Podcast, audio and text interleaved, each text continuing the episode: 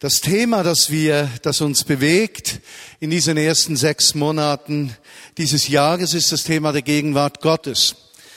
Wir haben das so eingerichtet, dass wir einen Gang durch die Bibel machen. Das heißt, wir versuchen herauszufinden, wie Gottes Gegenwart das Leben der Menschen in diesem Buch beeinflusst hat.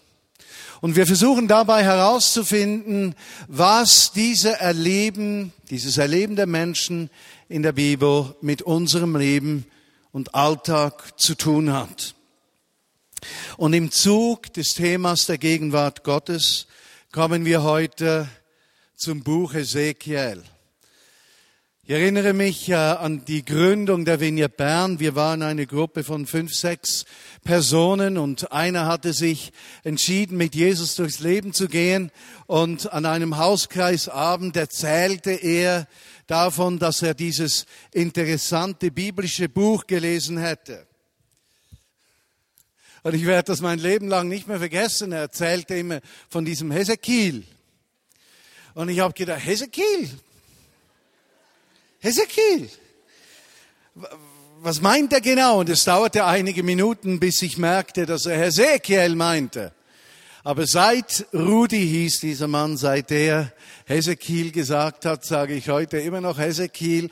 Also das war eine totale Beeinflussung. Er wollte dann noch wissen, ob das etwas mit dieser norddeutschen Stadt zu tun hätte, was natürlich nicht der Fall ist. Hesekiel, Hesekiel, genau.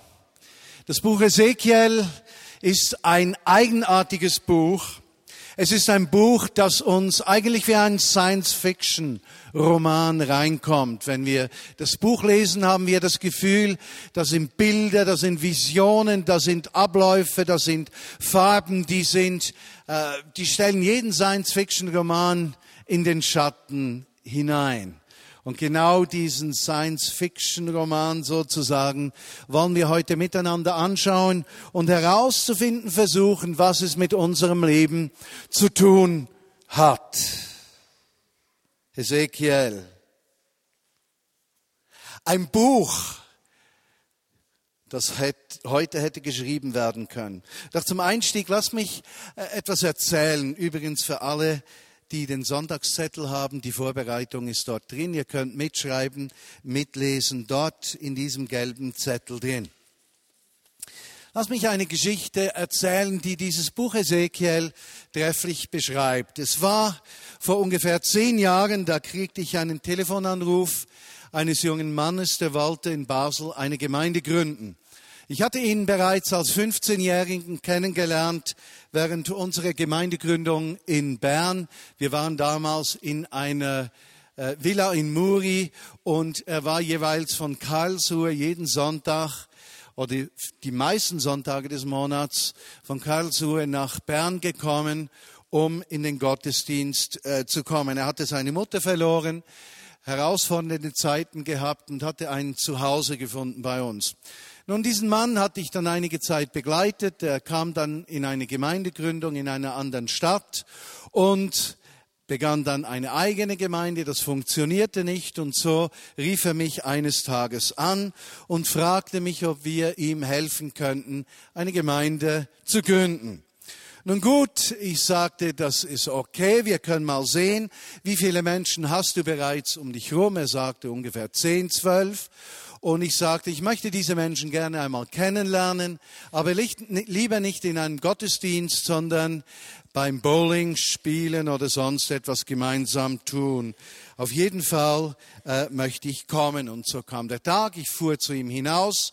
Mein Sohn Marius kam damals mit. Wir besuchten diesen Freund. Er wohnte in Deutschland, gleich über der Grenze. Und nach einiger Zeit wurde dann Marius aus irgendwelchen Gründen von diesem Haus weggerufen. Das Telefon begann zu klingeln. Er nahm den Telefonhörer ab. Ich hörte ihn mit jemandem sprechen. Er hängte ein, kam auf mich zu und sagte, hör mal, äh, wir betreuen da auch einen Drogensüchtigen, der in großer Not ist. Und der hat soeben angerufen, ob wir ihn mitnehmen würden in die Stadt, wenn wir zum Bowling fahren, hätte so ein Problem damit. Und ich dachte, nein, das ist super. Der hat ein Herz für die Armen, Herz für Menschen in Not. Das beeindruckt mich.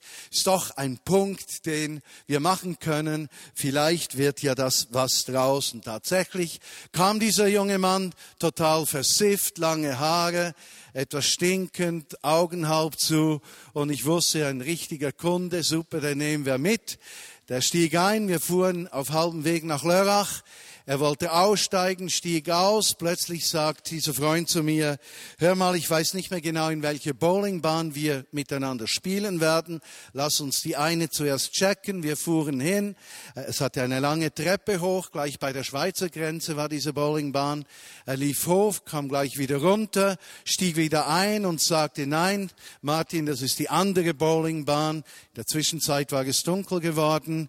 Dieser Drogensüchtige war ja bereits ausgestiegen. Plötzlich hält ein Polizist die Tafel auf, stoppt uns, will meine Ausweise sehen, prüft die Autonummer, ruft bei der bei der Zentrale an und sagt, nein, es ist alles okay, leuchtet mit der Taschenlampe in meinen Wagen rein und sagt, was ist denn da für eine Tasche hier?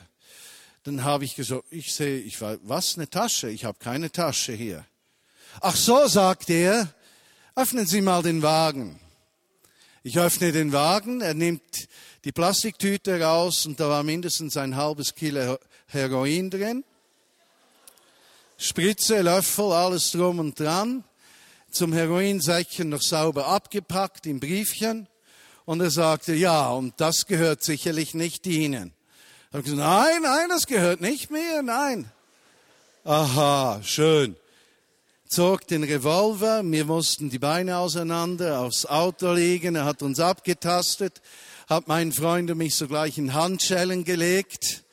Wir mussten ins Auto einsteigen, er hat die Knarre auf, auf den äh, Schaltknüppel, beim Schnallknüppel hingelegt und sagte nur, falls Sie auf dumme Ideen kommen, äh, hier ist meine, und ich war, Mann, ich war geschockt. Ich, ich starb beinahe da im Wagen. Und dann sagte ich aber ehrlich, ich, ich, bin ein Christ. Schön, sagt er, Sie sind Christ. Ja, diese Ausrede hatte gesagt, die habe ich doch noch nie gehört. Ich habe ich hab dann gesagt, ja, aber ich habe jemanden mitgenommen, dem gehört diese Tüte. Ja, und wie heißt denn der? Ja, das weiß ich auch nicht. Klar, sagt er, das, das wissen Sie auch nicht. Klar, ja, logisch, ja. Verstehe, genau, habe ich auch schon gehört. Sie kennen niemanden, sie wissen von nichts und es gehört nicht ihnen. Ganz genauso. Und ich habe gedacht, stimmt, genauso würde ich reagieren. Dann habe ich gefragt, darf ich wenigstens meine Frau anrufen? Sagte, ja, kommt nicht in Frage. Morgen wird die Berner Polizei ihr Haus auf den Kopf stellen, da kommt vielleicht noch mehr davon. Habe ich gedacht, ja, das verstehe ich ja, ist logisch. Darf ich meinen Sohn anrufen? Der erwartet mich. Verdunklungsgefahr. Können Sie nicht an, hat alles Sinn gemacht. Und ich sah, ich sah so richtig eine, eine richtige Schlagzeile im Blick oder in der Bildzeitung, so fundamentalistischer Sektenführer als Drogendealer enttarnt. Das sah ich so vor meinem inneren Auge.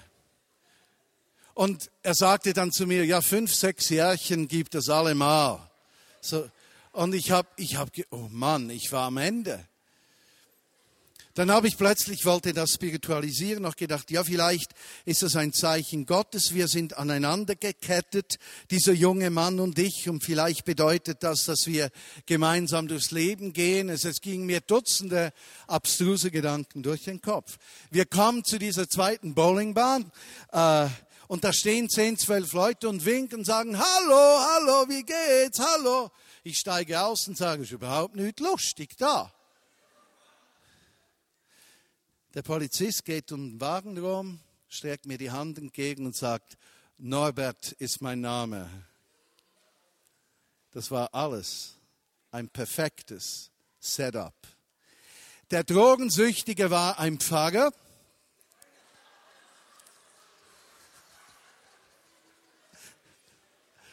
der hat sich so einspannen lassen.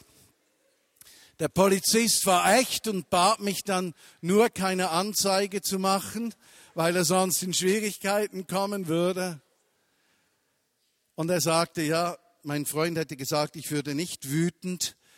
Damit hat er absolut recht. Ich wurde dankbar.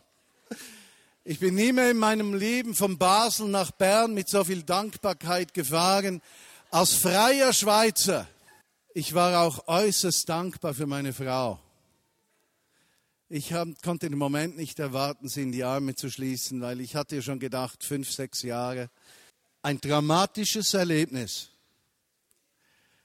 Und ich, übrigens, diese Geschichte wurde, weil sie so gut ist, die haben sich ja das alles ausgedacht, dann von einem katholischen Priester veröffentlicht, der ein Buch geschrieben hat über schreckliche Geschichten. Also es macht das Ganze ja noch schlimmer. Also diese Geschichte kann man nachlesen.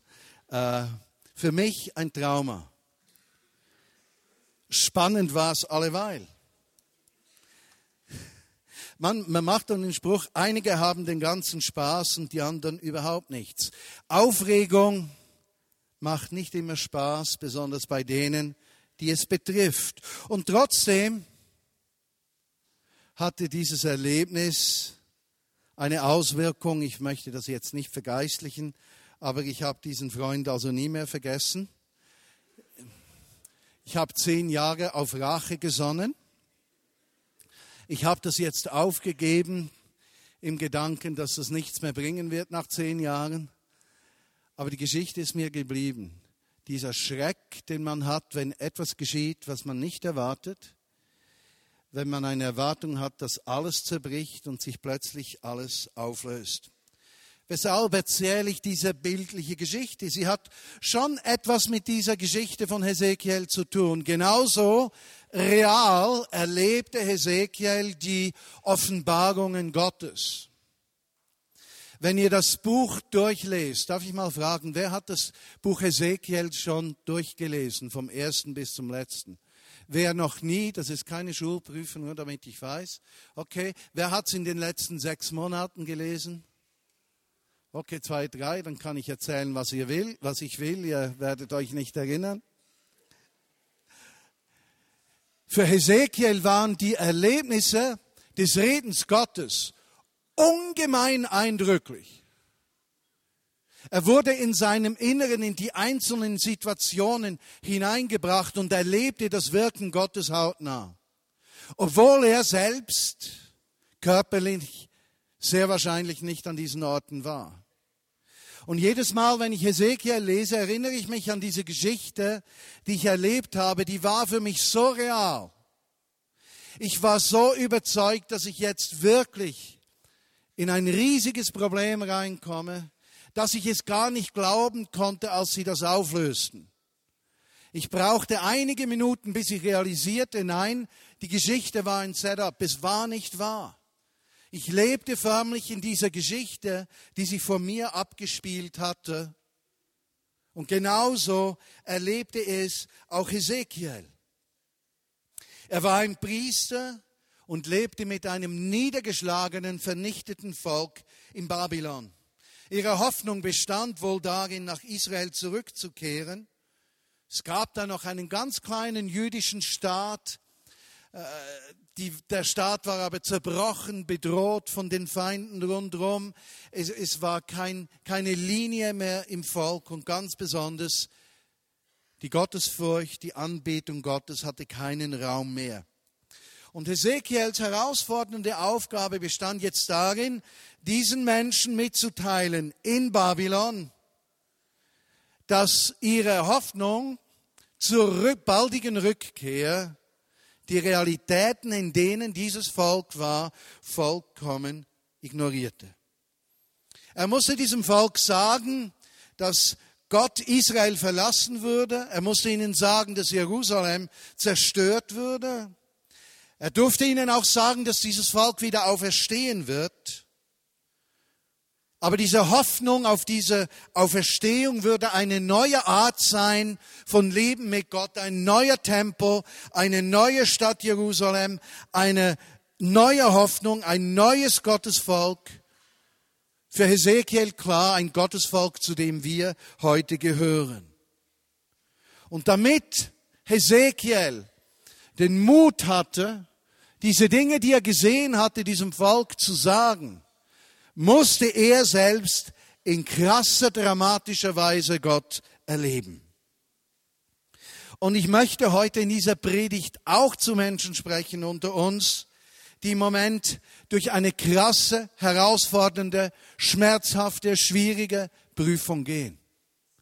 Wenn du in einer Situation bist im Moment, wo du vollkommen hilflos bist, wo du überfordert bist, wo du empfindest, dass das Leben und Gottes Liebe dich verlassen haben, du in einer Prüfung stehst, die sich außerhalb deiner Kontrollmöglichkeiten bewegt, wo du dich fragst, wie kann Gott das zulassen? Wie, wie kann Gott mich in dieser Situation alleine lassen? Dann ist diese Predigt heute für dich. Denn deine Schmerzen, die du heute leidest,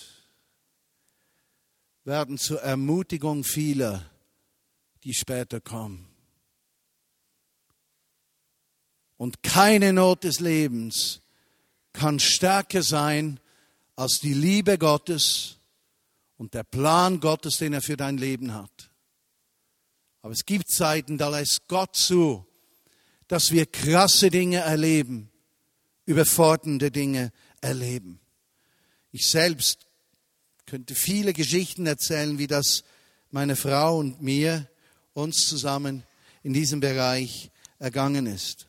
Die Gegenwart Gottes kann also auch unangenehm sein, bedrohlich, schwierig, notvoll herausfordernd. Und manchmal verlieren wir die Kontrolle von dem, was Gott, äh, von dem, was wir erwarten, vollständig. Verzeihen, ich muss meinen Zettel suchen, der verloren gegangen ist. Schatz in der Tasche drin hat's, der mir der niemand geklaut hat.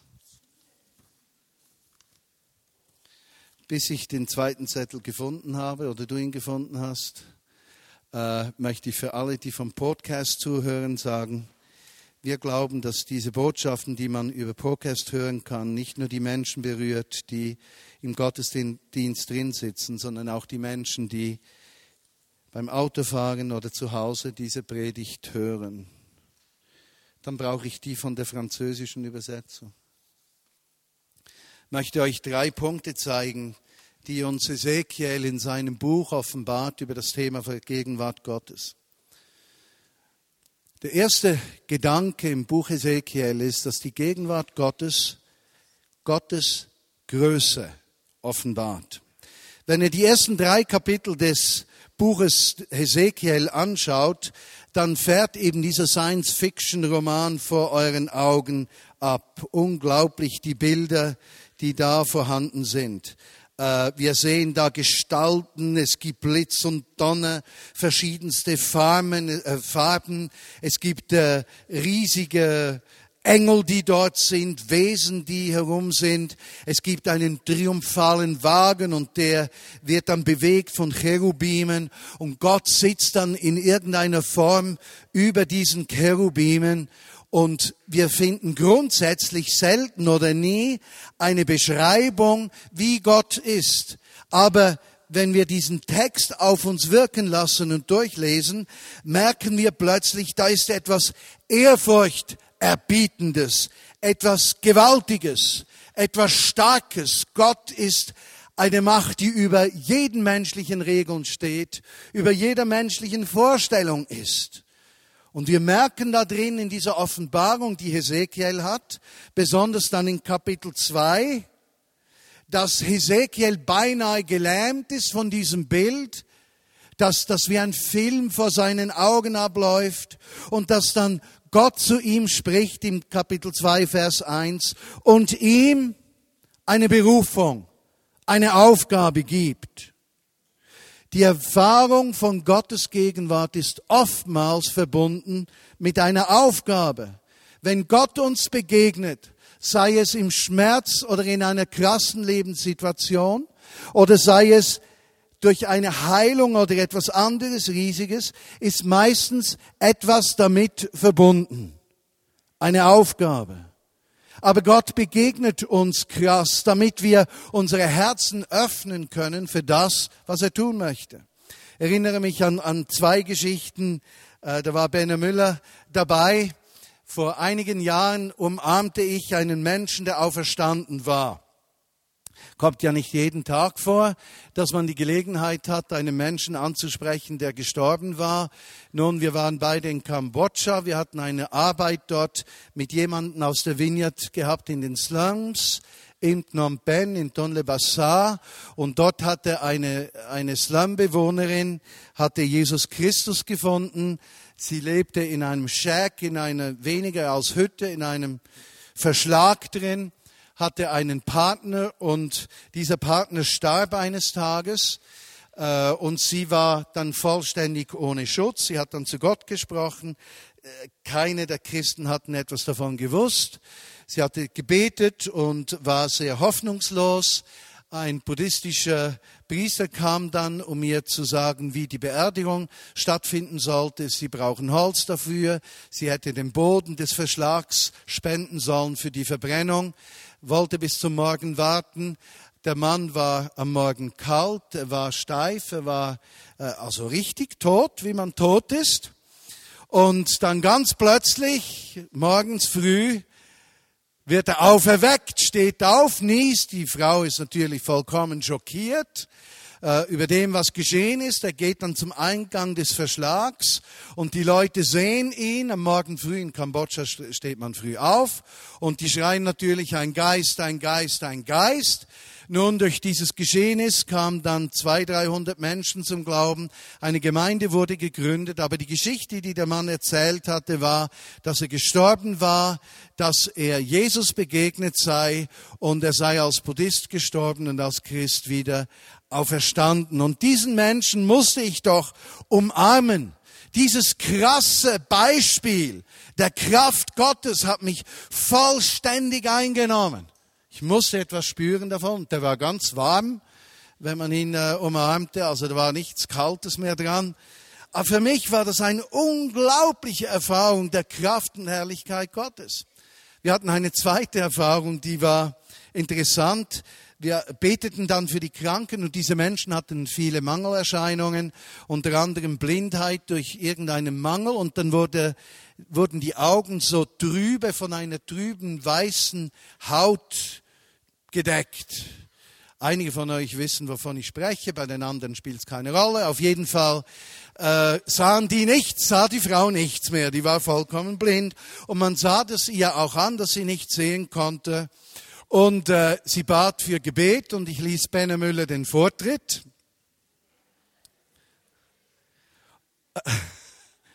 Und Benne hat dann zu beten begonnen.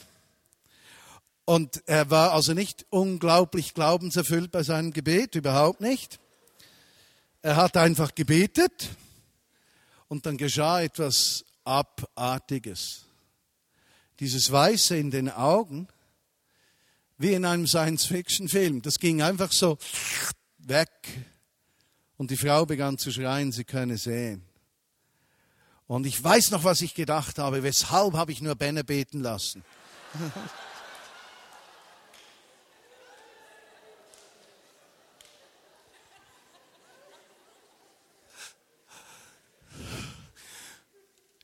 Gottes Herrlichkeit, Erfahrung seiner Kraft, manchmal aber auch Erfahrung des Schmerzens, den wir herumtragen. Und diesen brauche ich vielleicht heute nicht ebenso zu beschreiben wie das andere. Aber Begegnungen mit der Gegenwart Gottes, die lösen auch eine Aufgabe aus. Ich weiß noch, wie Verbenne und ich, wie wir von diesem Kambodscha nach Hause gekommen sind, gesagt haben, wir wollen viel erwartungsvoller mit Menschen beten und davon ausgehen, dass Gottes Liebe jede menschliche Situation verändern kann. Und wir wollen uns öffnen für die Kraft Gottes, die Menschen in der Not eine Begegnung sein kann. Aus zerbrochenen Mauern baut sich Gott seine Paläste. Und die zerbrochenen Mauern sind Menschen, die keine Zukunft haben aus sich heraus. Es war einmalig, aber es war eine Aufgabe damit verbunden. Die Aufgabe, Gott zu vertrauen, dass er alles zu tun vermag und auf seine Kraft zu setzen. Nun genauso ging es Hesekiel, nachdem er diese mächtige Offenbarung gehabt hatte, spricht Gott zu ihm. Lass mich sagen, was Gott sagte. Erstens sagte er, Hesekiel, du musst das Volk der Juden warnen und wenn du, nichts gehor wenn du nicht gehorchst, riskierst du dein Leben. Das ist ermutigend, oder? Zweitens, Gott sagte zu Hesekiel, du wirst zu ihnen sprechen, aber sie werden nicht auf dich hören. Ja, das ist ja schon der Gipfel der Ermutigung. Gott gibt dir einen Auftrag und sagt dir noch dazu, aber eigentlich nützt es überhaupt nichts. Aber Hesekiel hat dir sagen, dann machst du doch selbst, wenn es nichts nützt. Noch schlimmer. Gott sagte zu Hesekiel, er müsse immer schweigen und dürfe nichts sagen, außer wenn er eine prophetische Nachricht von Gott bekäme. Und dieser arme Mann war ja verheiratet. Es scheint beinahe, als hätte Gott da auf innereheliche Kommunikation verzichtet.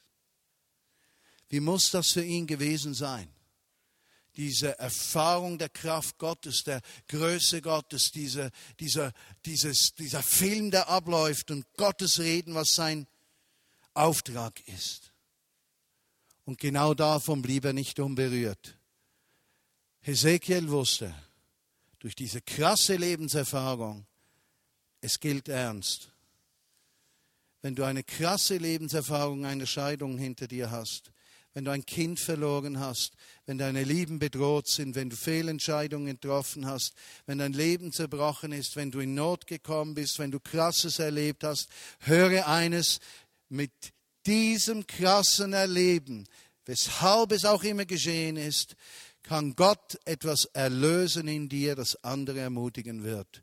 Und so kann der größte Zerbruch deines Lebens zur größten Ermutigung für andere Menschen werden. Deshalb ist die Hoffnung der Gemeinde Jesu die Kraft Gottes und nicht das eigene Wirken. Wir beziehen uns nicht auf unsere Fähigkeiten, sondern seine Kraft. Das war der Gedanke von Gottes heiliger Größe. Etwas Zweites offenbart Hesekiel, nämlich Gottes Gegenwart offenbart die menschliche Wirklichkeit, die Realität, in der wir leben. Kapitel 4 und 5 Hesekiel spricht davon. Es heißt dann im Kapitel 4, wie der Hesekiel die Aufgabe erhält, äh, mit Lego, so Lego-Steinen Jerusalem nachzubauen. Er musste also sozusagen äh, Jerusalem spielen. Für mich im bildlichen Sinne immer ein Lego-Spiel machen. Und dieses Lego-Spiel, das er machte, war die Prophetie für die Menschen, dass Gott richten würde. Er kämpfte dann schon zwischendurch damit, mit dem, was Gott von ihm verlangte. Er sollte dann einmal unreines Fleisch essen. Da weigerte er sich. Er durfte dann sein Essen über Kuhfladen kochen.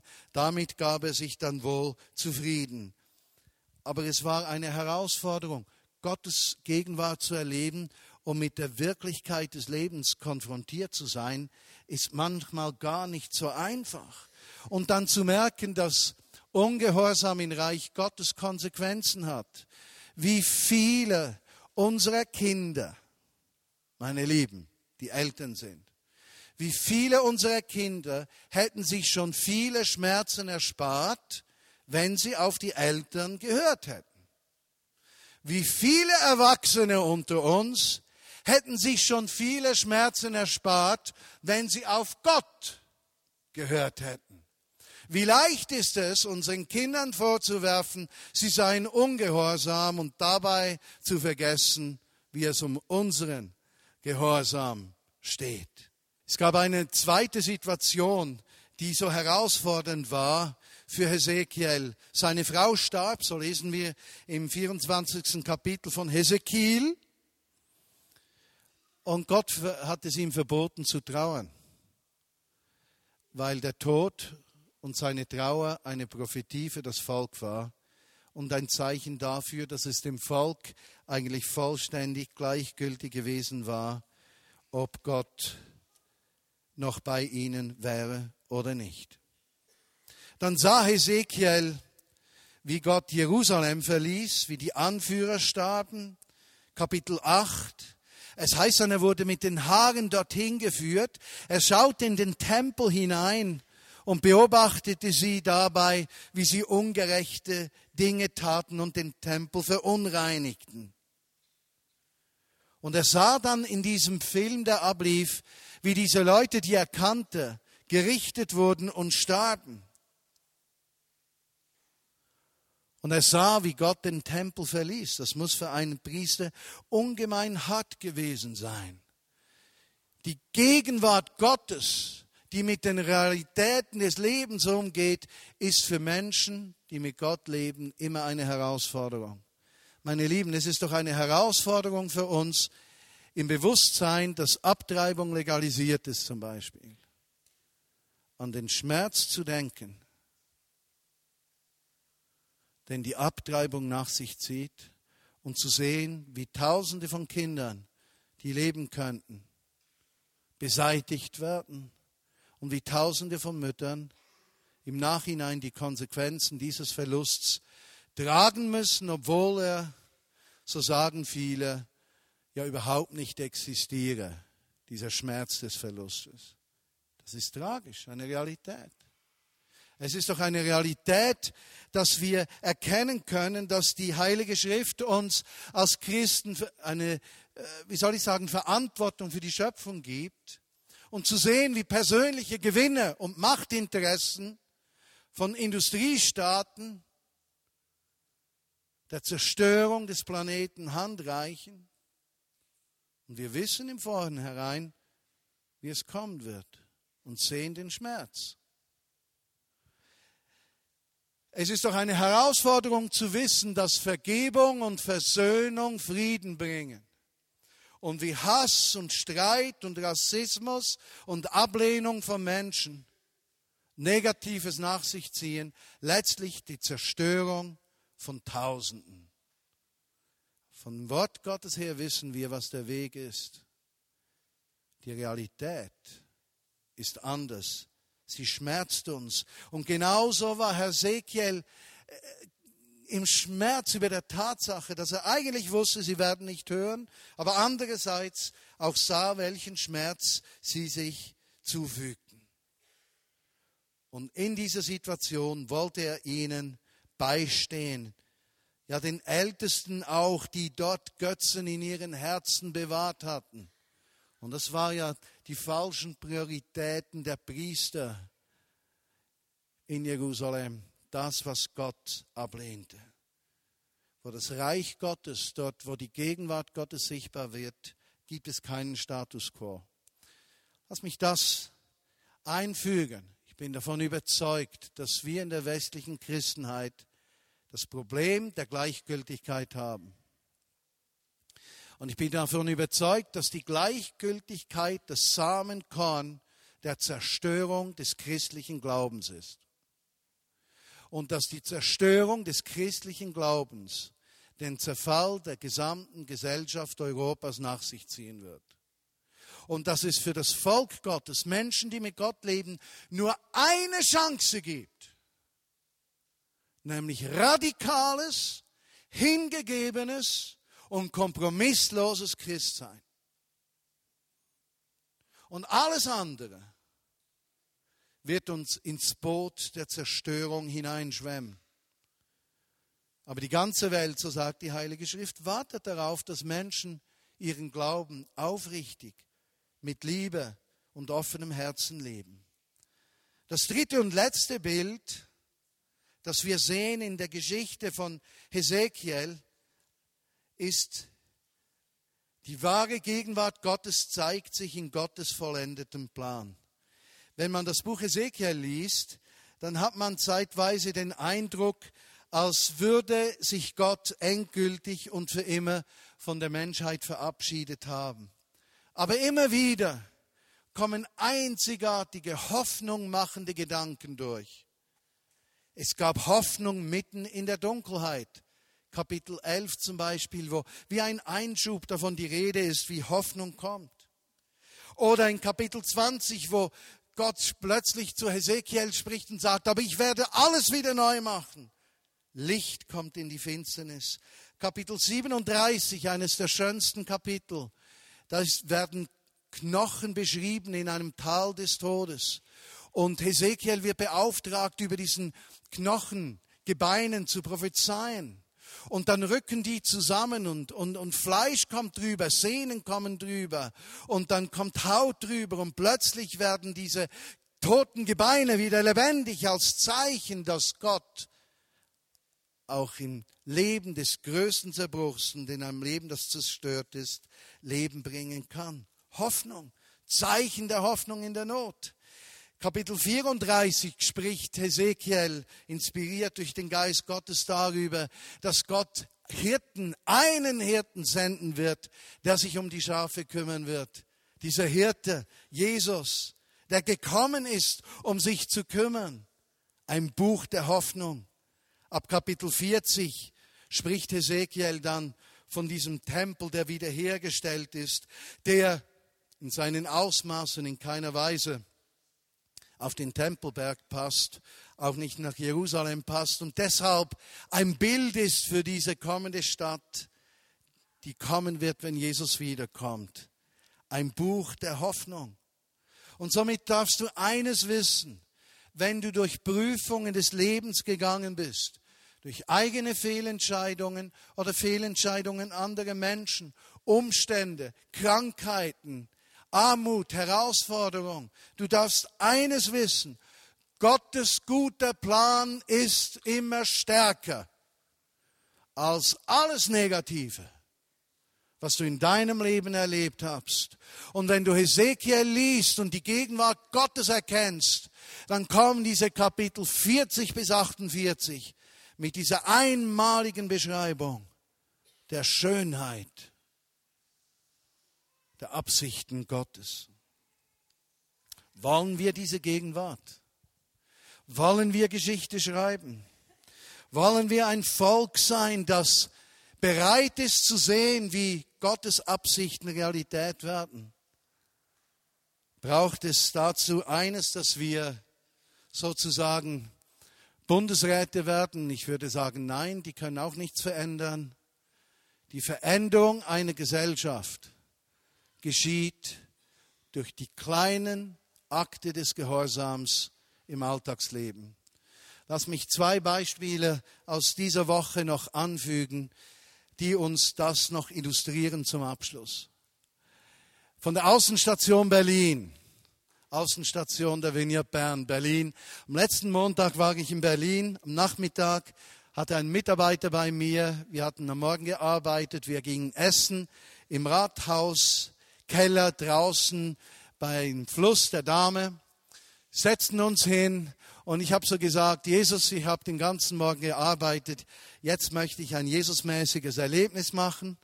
Und dann kam ein Afrikaner auf mich zu und fragte mich, wo das Bürgeramt sei.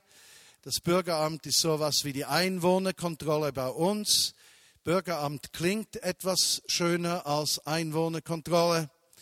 Und äh, ich konnte ihm dann sagen, gleich hier um die Ecke. Und wie er da reingeht, denke ich, Mann, du hast es wieder verpasst. Du wünschst dir ein, ein Erlebnis, wo Gott etwas tut und da kommt schon was und du verpasst es total. Nun gut, ich habe gedacht, in einer halben Stunde kommt er zurück vielleicht. Und tatsächlich, er kam raus. Ich winkte ihm, sage, hey, come, sit down here. How did it go? Wie ist es gegangen? Es war ein englischsprachiger Afrikaner. Und ich habe gesagt, hey, eat something. What would you like? Ich habe ihm Mittagessen gekauft, habe mit ihm gesprochen, habe für ihn gebetet, hat ihn ermutigt, Jesus treu zu bleiben und Jesus Raum zu machen in seinem Leben. Plötzlich sagt er, das ist schon eigenartig. Ich bin seit sechs Tagen in Deutschland, seit einem Tag in Berlin. Ich musste da in diese Stadt kommen, hier, Köpenick wusste nicht wie, habe das Bürgeramt nicht gefunden, also er sagte das Englisch, nicht Deutsch. Und habe dann gebetet, Gott schicke mir einen guten Menschen, der mir hilft. Und das hat mich so berührt. Essen bezahlt, 20 Euro gegeben, damit er was hat. Habe ihm die Adresse gegeben. Ich weiß nicht, ob ich je wieder mal was hören werde. Ist auch vollständig unwichtig. Eine Einzelheit, etwas Unwichtiges, etwas Banales, Gehorsam. Die Veränderung der Welt geschieht mit diesen unwichtigen Dingen. Und ich bin davon überzeugt, dass wenn er in zehn Jahren darüber spricht, vielleicht wieder in Afrika ist, wird er sagen, ich betete und Gott sandte mir einen Engel. Und ich wäre nicht erstaunt, wenn ich dann mal, wenn ich in den Himmel komme, Engel genannt werde.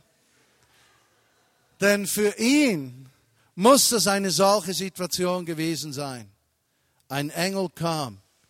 Und was hat sein Leben dort verändert an diesem Tag? Ein riesiges Wunder?